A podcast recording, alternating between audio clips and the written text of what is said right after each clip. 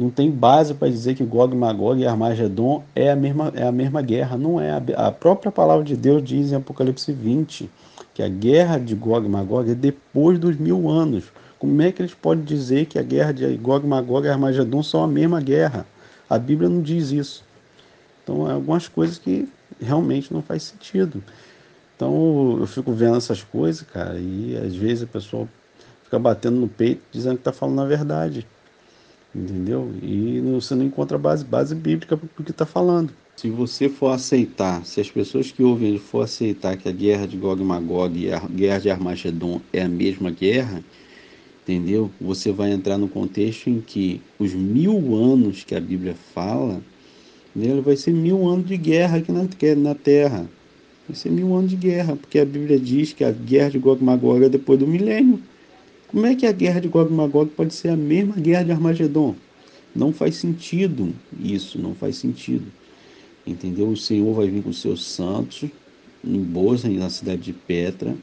Né? Dali ele vai pegar os seus resgatados, os remanescentes dele. Vai vir para o Monte das Oliveiras, colocar os seus pés sobre o Monte das Oliveiras. E ali ele vai guerrear com seus santos contra as nações que virão contra Jerusalém. Né?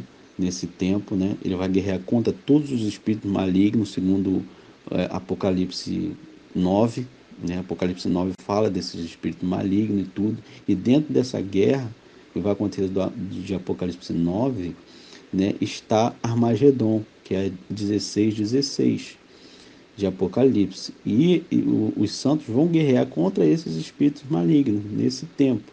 Essa é a guerra que, que o Senhor fala, que ele vai vir com seus santos né? e ele, com o sopro da sua boca, ele vai derrotar todos os seus inimigos, que no caso são os espíritos malignos, são os demônios. Então, essa é a guerra que os santos vão guerrear junto com, com o Senhor. Tendo acabado a guerra de Armagedon, vai ser estabelecido o reino milenar. O reino milenar vai ser estabelecido pelo Senhor. Acabou a guerra de Armagedon. Acabou. Acabou ali Armagedon. Agora Jerusalém vai estar em paz durante mil anos. Satanás vai ser preso, né? Ele vai ser preso no abismo durante esses mil anos, com a besta, com o falso profeta, com a besta do mar, com a besta da terra, vão ser presos durante mil anos. Quando acabam os mil anos, né, o que, que acontece? O Senhor solta Satanás, Satanás é solto por mais um pouco de tempo. O que, que ele faz? Ele vai enganar as nações, que é o que? Gog e Magog.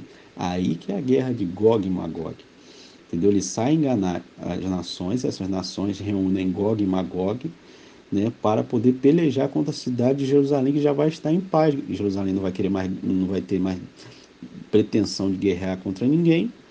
Né, então Jerusalém vai estar em paz. É aí que o Senhor vai se indignar contra Satanás e contra as nações né, que foram seduzidas por Satanás, e ele mesmo vai devorar a espada é, os seus inimigos, conforme ele diz no livro de Apocalipse, Apocalipse que desceu fogo do céu e consumiu todo, todos eles.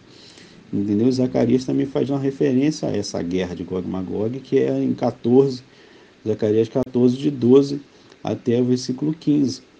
Entendeu? E Moisés também faz uma referência no seu cântico lá em, em Deuteronômio 32, de 40 a 43.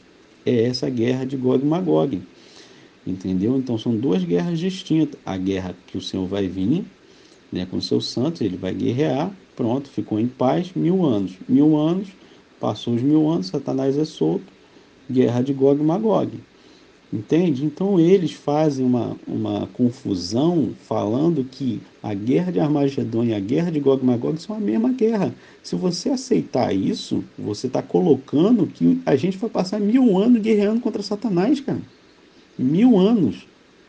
Entendeu? Olha só o, o tamanho do erro que eles cometem e passa isso para frente.